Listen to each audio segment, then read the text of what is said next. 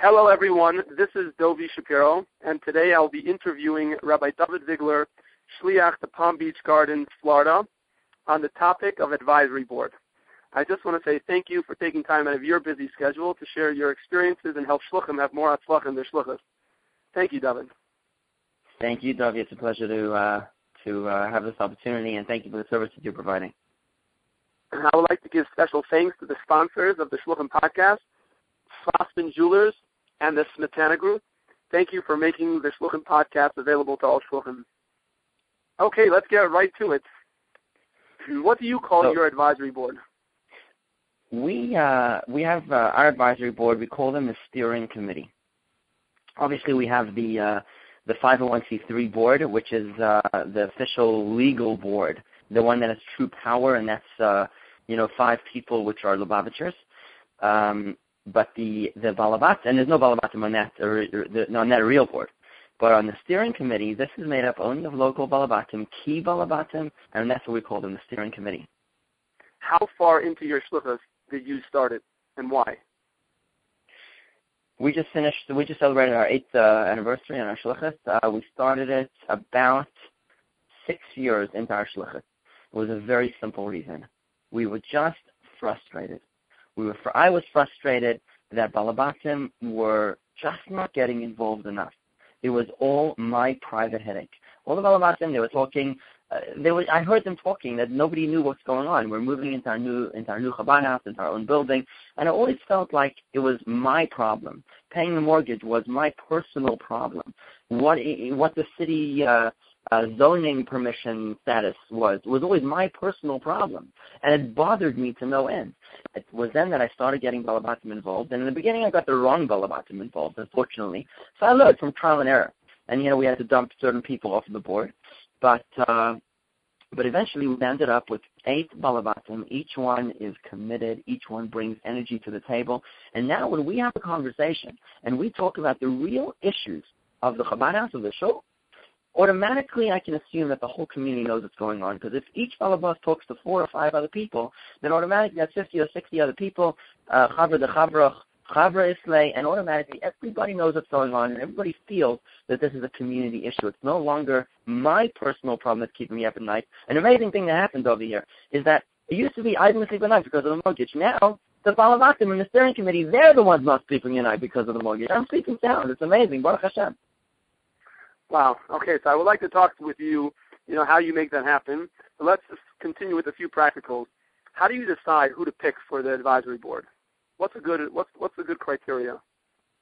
Okay, so if I have to put some criteria, number one, I, I want to choose people that are respected. People that have that other people look up to. For whatever reason, whether it's because of their intelligence, they gotta bring one of three things to the table. Here they are. It's gotta be either time, treasure, or talent. They either got time, a lot of time in their to really do the work, or they got treasure, which is gelt, or they've got talent, like a doctor, uh, I mean, an attorney, an accountant, a builder, people that have experience. Time, treasure, or talent are our three criteria. Um, also, very, very, very important, and the mistake that we made in the in the first uh, few months of uh, or years, I guess, as we were setting up the steering committee, was that we got Paul Balabatim who felt that I worked for them. That was a very big mistake. I got all about them on, on certain programs. Before we launched the full-blown steering committee, we had uh, like a Torah project or, uh, or a dinner committee. And certain Balabatim, when they became the chairperson of that committee, they felt that they needed to give me jobs. They needed to tell me what to do. And of course, I didn't appreciate that. And those are the guys that I very carefully needed to drop off the committees. The people that you need on the board are people that genuinely care for the shliach genuinely care for you, and they understand how busy you are running a show and uh, running the ruchnias of the shul, and being a shliach, and being a father, and being a husband. People that understand how busy you are, and people that want to take the time off of your hands instead of adding responsibilities onto you. So between those criteria is how we choose our committee. Give me give me some examples of the responsibilities of your steering committee. Okay, the steering committee is made up of eight people. Each one is a, is a chairperson of their individual committees.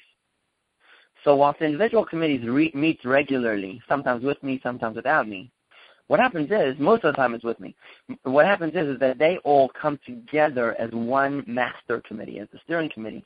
We meet once every six to eight weeks approximately, depending on what's going on and how busy things are.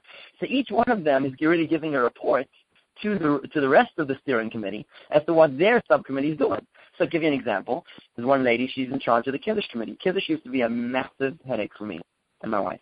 It's no longer. She not only arranges the, the menu with the caterer, she actually fundraises from the various Balabatim in the shul. They come regularly to shul. She's got the yahrzeit list. She goes after Balabatim because she says, listen, your mother's yahrzeit coming up, you got to sponsor the Kiddush. We have a membership committee. We've got a um, ritual committee. That's an interesting one, the ritual committee. These guys are just helping me run the actual shul and um, you know, just issues relevant to Aliyahs and do we ask for uh, for donations during the Mishaberach or do we not ask for donations during the Mishaberach? I like it to be the Balabatim's decision. Something which I want you to realize is that the steering committee, because they have no teeth, really, we don't ask them questions that are really important.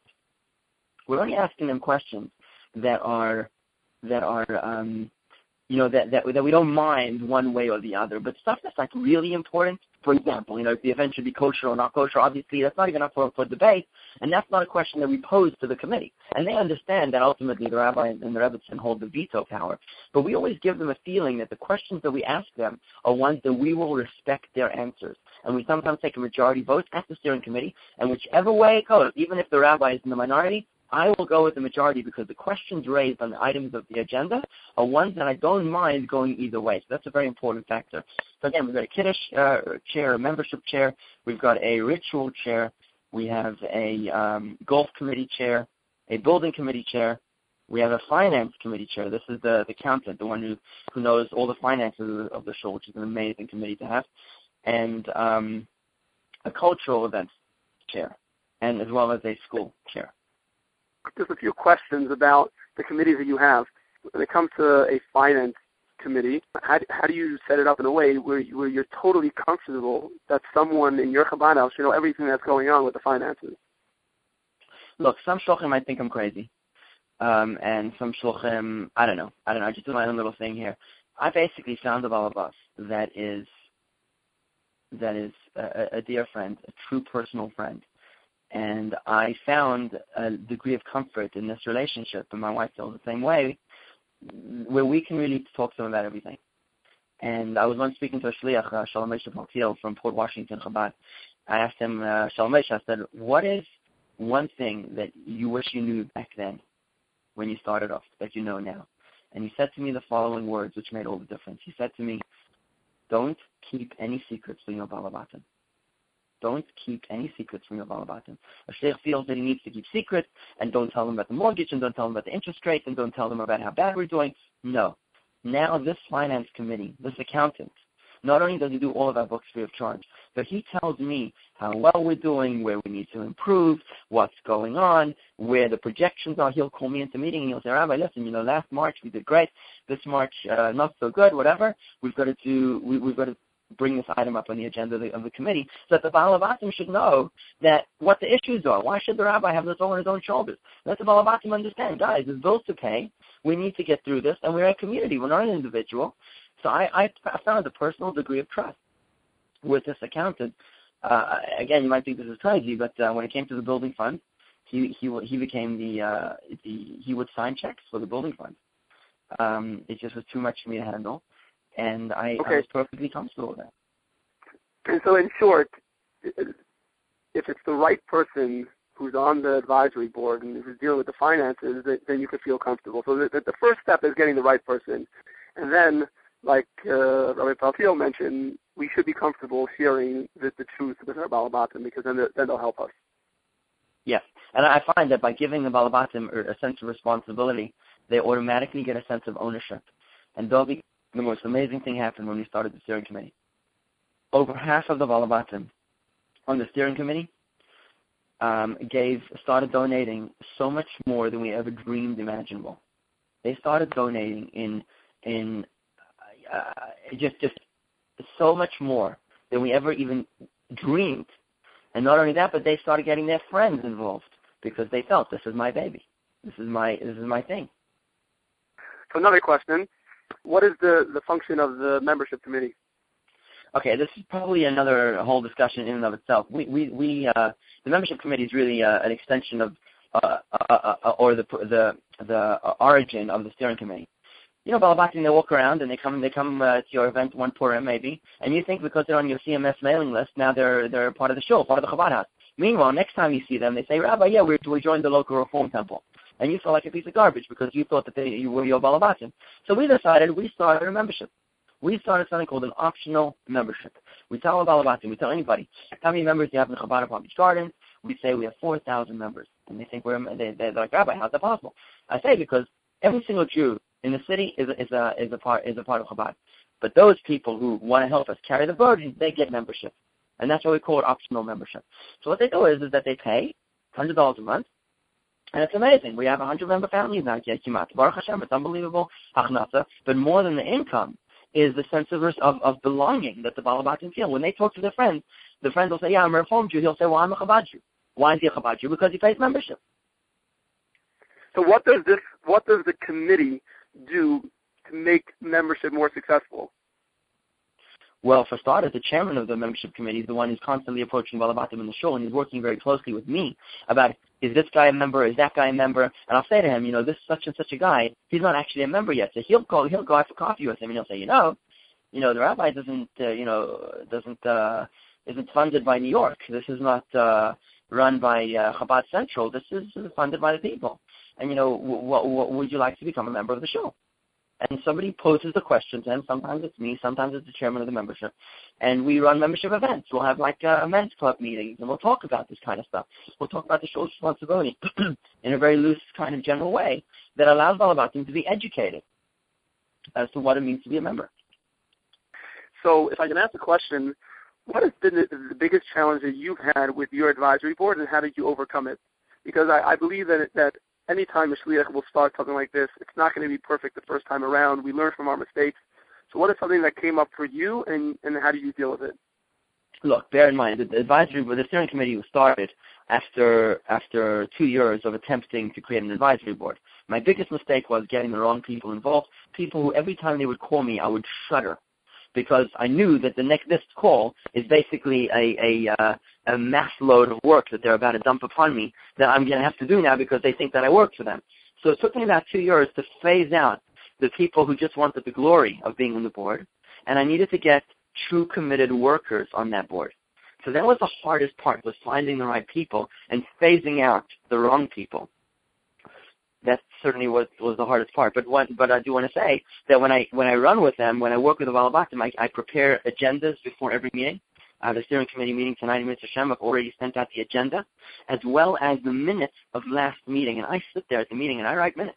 Because if one Balabasta says, says something like, you know, I'm going to make sure that there's a car donated to this auction, then I want to make sure that that's written down. It's sent an email a day or two after the meeting to all the Balabatim of the committee with as official minutes which basically says this was noted and documented at the meeting. And at the beginning of the next meeting, we'll review the minutes to make sure that anybody has any errors. So if somebody, you know, if somebody says that he's going to donate the car, let's say for for for the next auction, we want to we want to follow up in front of everybody else. But people take the whole thing very very professionally, and they see that I have a lot of bittul towards the committee in terms of uh, working hard to show them that I value and respect their time and and and uh, and opinion. I see, Dovid, that you, you're, you're, you're completing a beautiful new building, and I'm curious if your steering committee helped you with making the building a reality. One thing I can tell you is that uh, the, the the the origin of the steering committee started at a point when I realized that I simply couldn't do this by myself. I, I came to a point where I realized that I just wasn't equipped. I could not be a rabbi and a contractor and a shliach and everything else that I do at the same time. It just was impossible for me to do.